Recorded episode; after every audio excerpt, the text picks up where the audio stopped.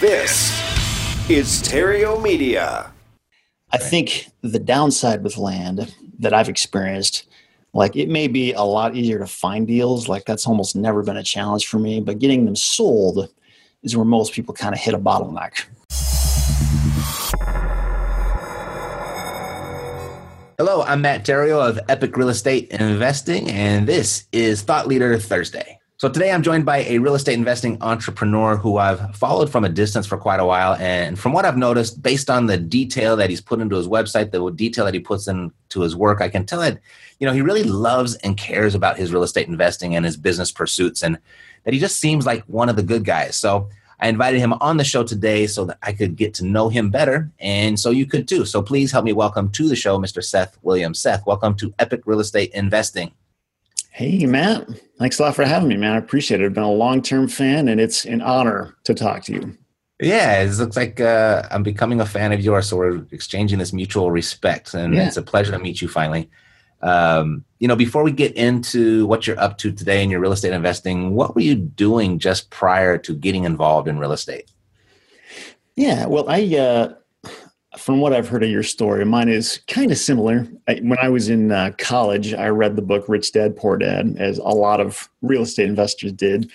And it just kind of, you know, got me interested in the whole real estate thing. But it doesn't get too specific about what to do exactly. So, You know, I just sort of was aimlessly looking around for a long time trying to find real estate deals. And I was having a really hard time. I could never find anything that cash flowed. All the while, I was working a day job. I worked in the commercial banking industry. I was basically like a glorified credit analyst. And I looked at deals and got to crunch the numbers. So I was able to get familiar with, you know, how to analyze cash flow and how to look at what makes a good deal and a bad deal. And so it was really just several years of working that job and a few years of struggling to find deals before I kind of figured out what niche to go after. Mm-hmm. So what was it that had you even looking at real estate in the first place? It was really the idea of generating, you know, multiple streams of passive income, that whole concept that, you know, I've heard you talk about, I heard a lot of people talk about that. It's kind of like a Rich Dad, Poor Dad philosophy in a way, just diverse income that came in whether or not I was working. And, you know, I knew that real estate could be a huge part of that for me. For me, it was just the struggle of like, how do you find those opportunities? Because I mean, I knew people were doing it and they were succeeding at it, but I was just hitting wall after wall when I was trying to figure that out. So, got it. So, like so many of us, we all started with that same book, and it somewhat rendered us certifiably unemployable. And but you're right; it left a lot to be desired with regards to the details and the steps of what do you do next. Like this is a great concept; I'm all in, but now how? So where did that actual breakthrough come for you, and where you're like, okay, boom, I got it figured out. I can do this. Yeah, absolutely. Well, for me, the big light bulb moment was around the 2008 timeframe when I, you know, after trying to look at house flipping and rental properties and taking out huge loans, going into debt and a lot of things that just like the numbers just never worked for me. I discovered the idea of land investing. And I learned about it from a home study course at the time. And it was an amazing opportunity. Like I think the reason why it worked better than anything I'd ever tried before, it's kind of twofold. You know, the first part, just being land, it was a very simple type of property. There wasn't a lot that could go wrong with it. For a lot of reasons, I was able to get comfortable not having to deal with tenants and things like that. But I think for me, the more important part was my ability to find and get deals for cheap, like very, very, very cheap, like a few $100 cheap, like so cheap that loans were not part of the picture. I could use what little money I had in my bank account and buy and own something free and clear. And like that was a game changer for me, knowing exactly where and how to find really an unlimited number of those kinds of deals. What does a few $100 deal look like? Yeah. Well, those were the kind of deals that I started off with in the beginning, mainly because I didn't have a lot of money and I was kind of scared. I didn't know what I was doing exactly. I was still learning the ropes. But my first deal that I ever bought was a half acre property and I paid $331 for it. And holy smokes. Yeah. Where was that? Timbuktu? I guess it depends on how you define Timbuktu, but it was definitely rural, but it was about an hour away from the city where I lived in Grand Rapids. So it wasn't like terribly far away, but definitely not anywhere near a big city. But it was essentially just a half-acre residential buildable lot. And the person that sold it to me, they had bought it like 20 years earlier, and they lived in Long Beach, California, I remember. And it's kind of thing where they just hadn't seen it in forever. And all they knew is that they were paying this tax bill every year, and it was getting really annoying, and they wanted to be done with it. And at the time, they had delinquent taxes, and their option was they could just ignore the problem and lose the property and lose everything, or they could try to sell it, which is, for the average person who's not like in the land business, it can be kind of hard to know where and how to sell land. It's just kind of a confusing thing. But when you're in the business, like I was, I sort of was geared up with the information I needed, and I knew what to do. And I was giving them a big, and here you go. I'll give you cash if you give me the deed to your property and you can be done with it. And, I don't want to make you think that, everybody's going to say yes to this kind of offer, because many, many people will not.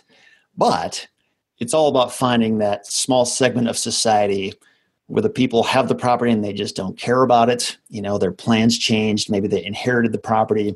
There's always these people out there, and they're never going to put a for sale sign in the yard, and they're never going to hire a realtor to work for them. Like, if you don't go out and find them, it will never be found. And I had learned how to do that, and it worked really, really well. So, yeah. Mm-hmm. So that was the first deal. That was like 2008, 2009 is what you're saying? Yeah. Okay. So fast forward here a decade. What does your business look like today? Yeah. Well, those first few years I worked pretty much exclusively in my home state because I thought I had to. And there are some benefits to doing that, but it's totally not a requirement in the land business, because it's a pretty simple type of property, and you can usually get the information you need without being on site to look at it. And most of the deals that I was doing back then were the kinds that you bought for a few $100s and then sold for a few $1,000. And those can totally work. And I think when you're getting started, those are great ones to work on, because any mistakes you made, they end up being very, very small mistakes, and they don't really burn you. But after doing, at the time, I think it was 2011, I did a deal that made me about $44,000. And in the whole process, it took me 5 months to find the deal, to sell the deal.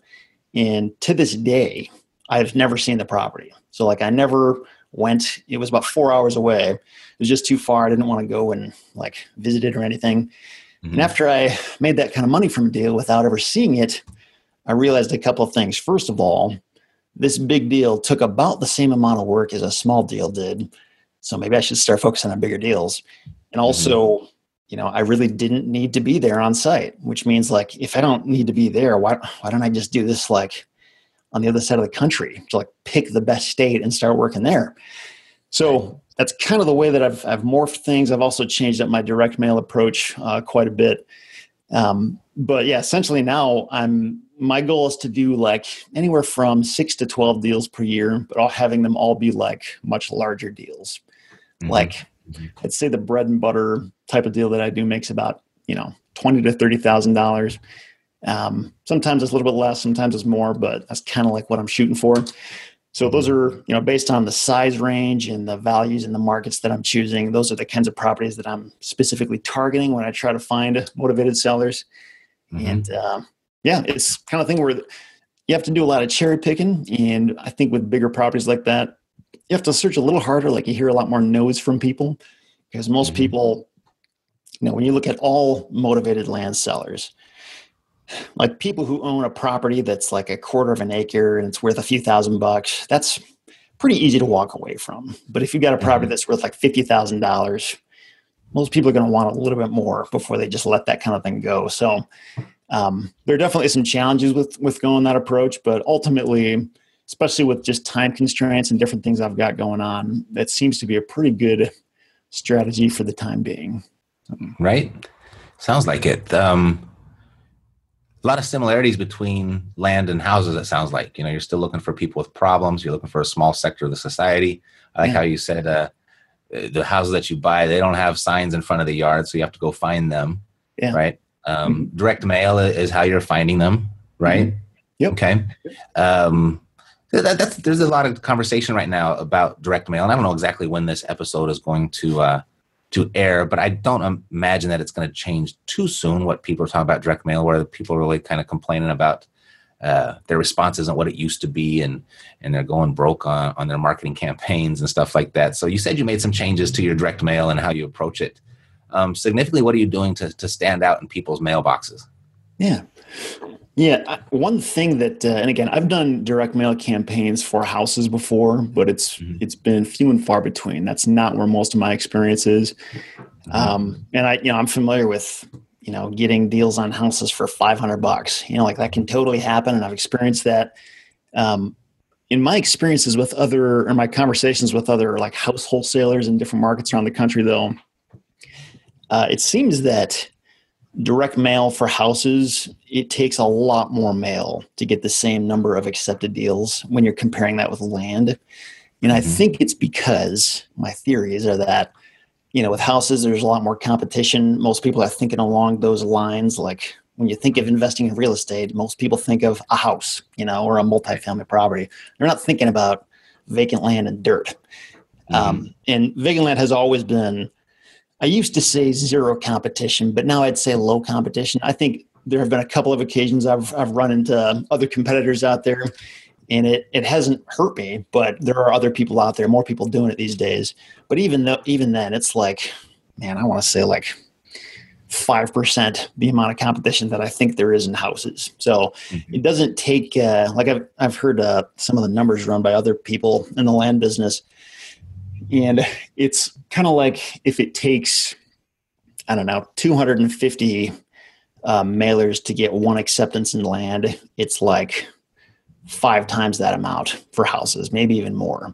At least that was what they experienced with their different split testing. So kind of gives you an idea of like the difference in competition. And I think the downside with land that I've experienced, like it may be a lot easier to find deals. Like that's almost never been a challenge for me, but getting them sold is where most people kind of hit a bottleneck. It's sometimes properties sell like that. Other times it can take you 3 or 6 or 9 or 12 months. And that can be very frustrating, especially when you see, the demand for houses that can sell much, much faster. Sure. And you can build a buyer's list and there's just tons of people on the list right away. And they're all like interested and active, and land is just a different animal. It doesn't quite work that way. And there's usually more control than you think you have. Like if you're willing to pick up the phone, call builders, call different people in the area, try to figure out where the buyers are, you can usually do a lot to move a property faster, but most people don't think about that. They just kind of feel like they're stuck with Craigslist and Zillow, and that's all the control they have. No. Got it. Yeah, there's pros and cons to every investment strategy. We have a mutual friend that was really trying to convince me that the land thing is the perfect strategy, but there's cons to it too, right?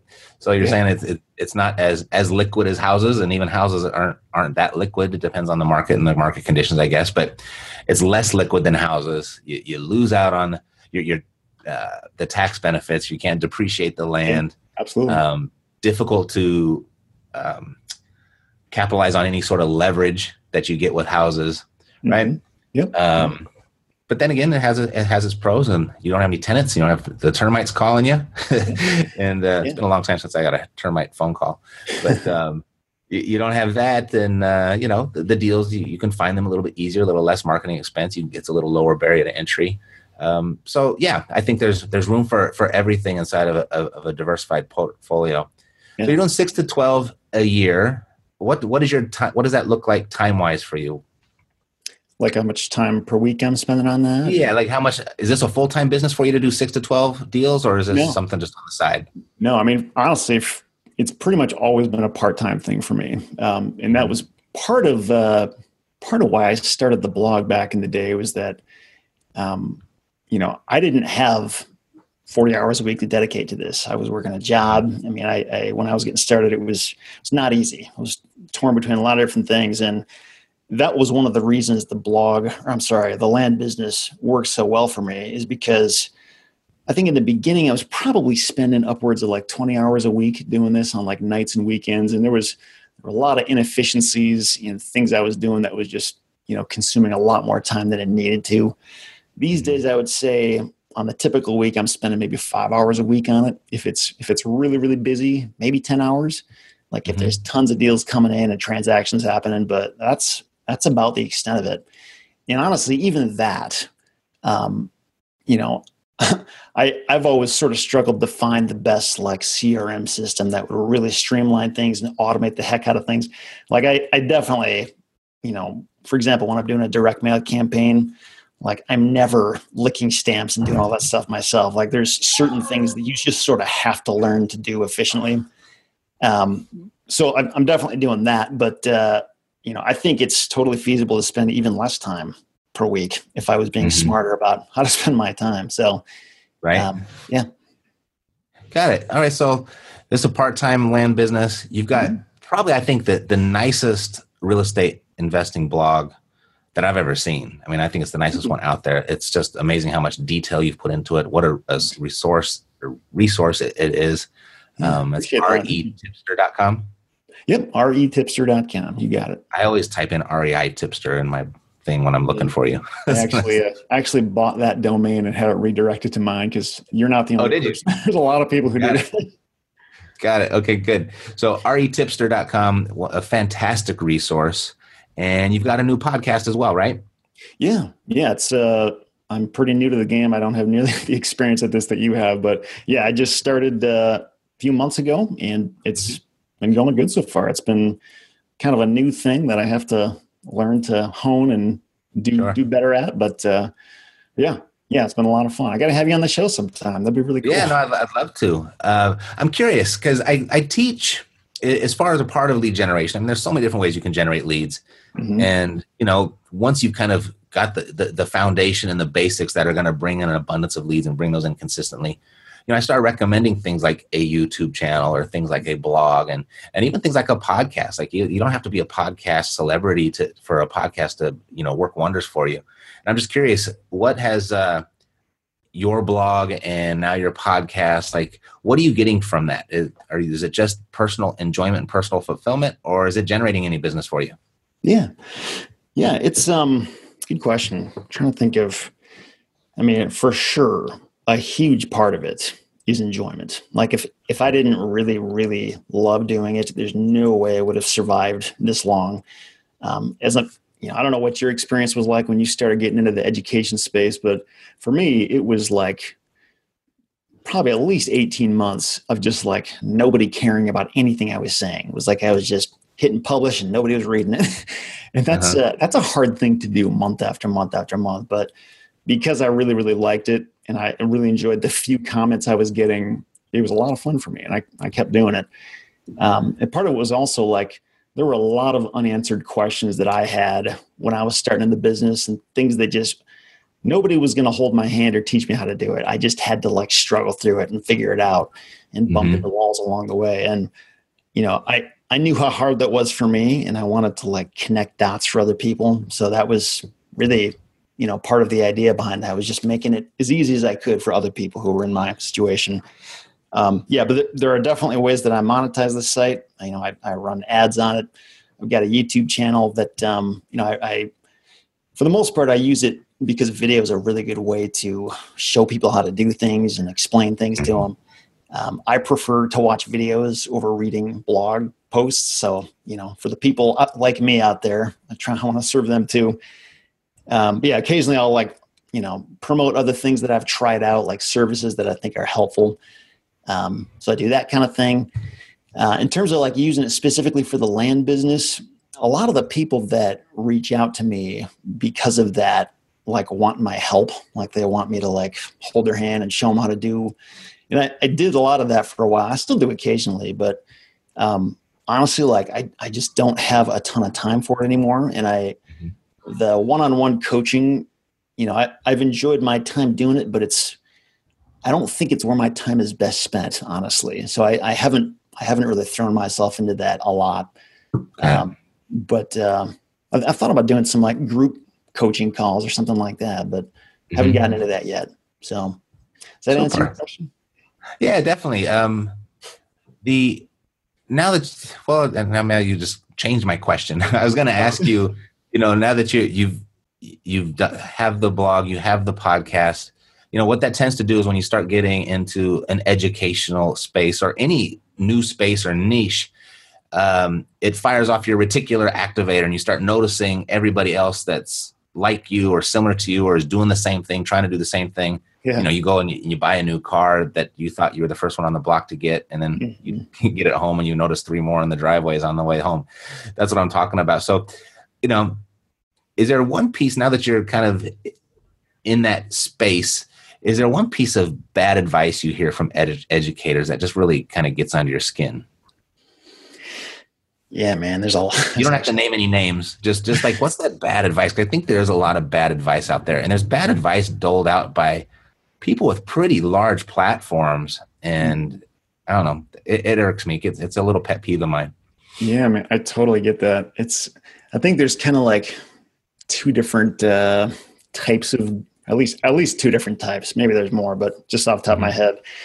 One is specifically as it relates to land investing. A lot of times I'll hear this in like forums where somebody will say, "Hey guys, I want to get into land investing. Like, what suggestions do you have?" And the people that respond are like, land investing is stupid. It doesn't make sense because of this and because of that. And what's going on there is like the people who are giving that kind of negative feedback, like they have no idea what business model they're even talking about. Like, land is stupid. If you're going to pay full price for it and lose money on it, yeah. But if you know how to find good deals and do the direct mail, it's actually pretty brilliant.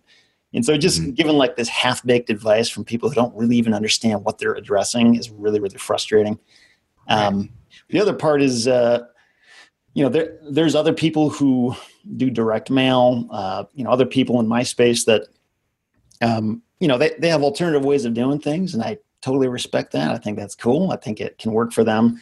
But they kind of like present it in such a way that's like, this is the only way. Like, you are stupid if you do anything other than what I'm saying. For lack of better words, that's basically what they're saying.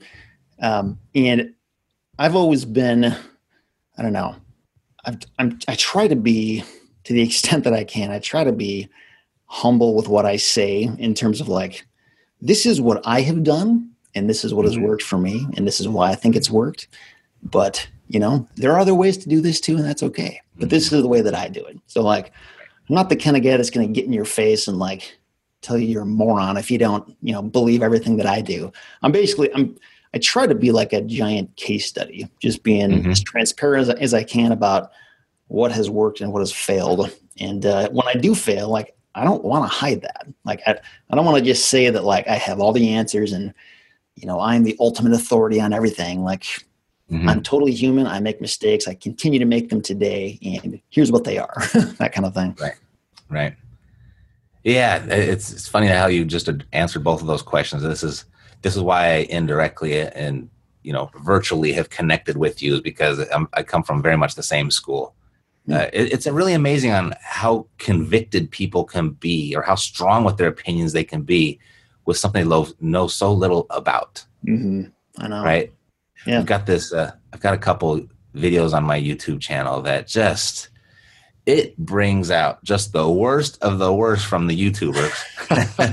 And it's all about the 401k and how, and it's just funny. Like, I can tell by the way that they, first two things I can tell is the way that they respond is, first thing is that they didn't even watch the whole video, because what they're saying, what they're commenting on, like, I didn't even say that in that video. And the second thing is, it's the only way. And they're so closed off to any sort of alternative because they're so emotional about it, very much. I've talked about a lot of my failures on my show, and I think there's a learning experience. It's an opportunity to really share with people, this is what you watch out for, and don't make this mistake because I already made it for you. It was very expensive, and you probably don't want to pay that ticket. So yeah, definitely. That's I think that's why I'm like, this is one of the good guys. This is our first time meeting. I was like, I like this guy. Yeah. So let's finish on an up note now. Sure. Let's not talk about pet peeves and negativity. What's the best book you read in the last 12 months and how did it impact you? Oh man, that's a great question. I wasn't prepared for that. I have, I'm gonna open up my Audible app here. I've got a bunch of books that I've been reading.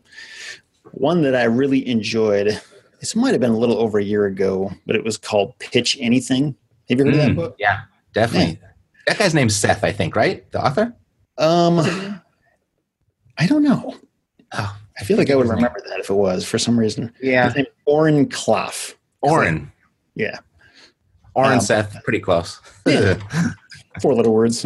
Yes. But yeah, I really enjoyed that one. I thought it, honestly, I don't think I've ever been like a master at sales. Like to this day, I don't think I really am. There's a lot of, I don't know, like if I'm supposed to like sell somebody on something, I do horrible at it. I just don't know what I'm doing. And that's part of why, like on my blog, like I generally don't, like I'm never telling you to buy something. The way I approach it is like, this is what I use. This is how it works. This is the good and bad of it. There you go. If that sounds interesting to you, there it is. So like, I'm not good at that, but I thought that book did a really, really good job of helping me sort of like understand how to frame things and psychologically what's going on in a person's mind when they object and how to get past that. And it's pretty brilliant advice in that book. It's a great book. Good one. There's one of my favorites. I've never had that answer though. I mean, no one has ever, I haven't. See, there again, kindred spirits. So what's in the future right now for you, Seth, that's got you really excited? Yeah, man, a lot of stuff, I guess. Excited to see where the podcast is going to go. Again, that's a pretty new thing. Still kind of getting my bearings and figuring out how to do it well. What's the name of the podcast? It's a pretty original name. It's the RE Tipster podcast. So fantastic. I've actually spent hours thinking about that one. I don't know that that's the best name because most people are going to be searching for like real estate investing, and that's why they find, you know, your show because it's awesome and you know it's been around for a long time. But they're probably not going to find that when they search for our, you know, RE Tipster. But yeah, you have to think about the keywords on iTunes. Yeah. The blog also, I've actually got a team right now working on kind of redesigning it and trying to make it look better, and so that's a lot of fun. The land business. It's actually been a long time since I've worked in my home state. It's been several years, but I'm diving back into that pretty close to where I live. And so I'm actually really, really interested to see how this goes. And because last time I was working in my home state, it was like 2011, 2012. The real estate market was completely different than what it is now.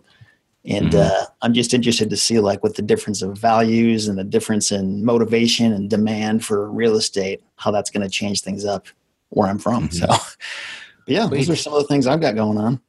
Perfect. Yeah. I just know how humans are wired, and anyone that is a fan of my show, I think will become a fan of you as well. What if they wanted to reach out to you, what is the best way for them to do that? Yeah, sure. Well, I've got a contact page on the blog at retipster.com. I think it's currently in the top navigation bar. When I redesign the site, it'll be at the bottom, so you might have to look around for it. But yeah, I'm also on, you know, Facebook and Twitter and LinkedIn and all that. People can feel free to reach out, and I rarely say no when people send me friend requests. So. All right, sweet. Well, it's been a pleasure, Seth. Let's do this again. Yeah, absolutely. The best of luck to you, and it was a pleasure meeting you. Absolutely. And, thanks a lot, man. Appreciate it. You bet. You bet. All righty. So thanks for tuning in to Epic Real Estate Investing today. God bless to your success. I'm Matt Theriault, and I'll see you next week on another episode of Thought Leader Thursday. Take care.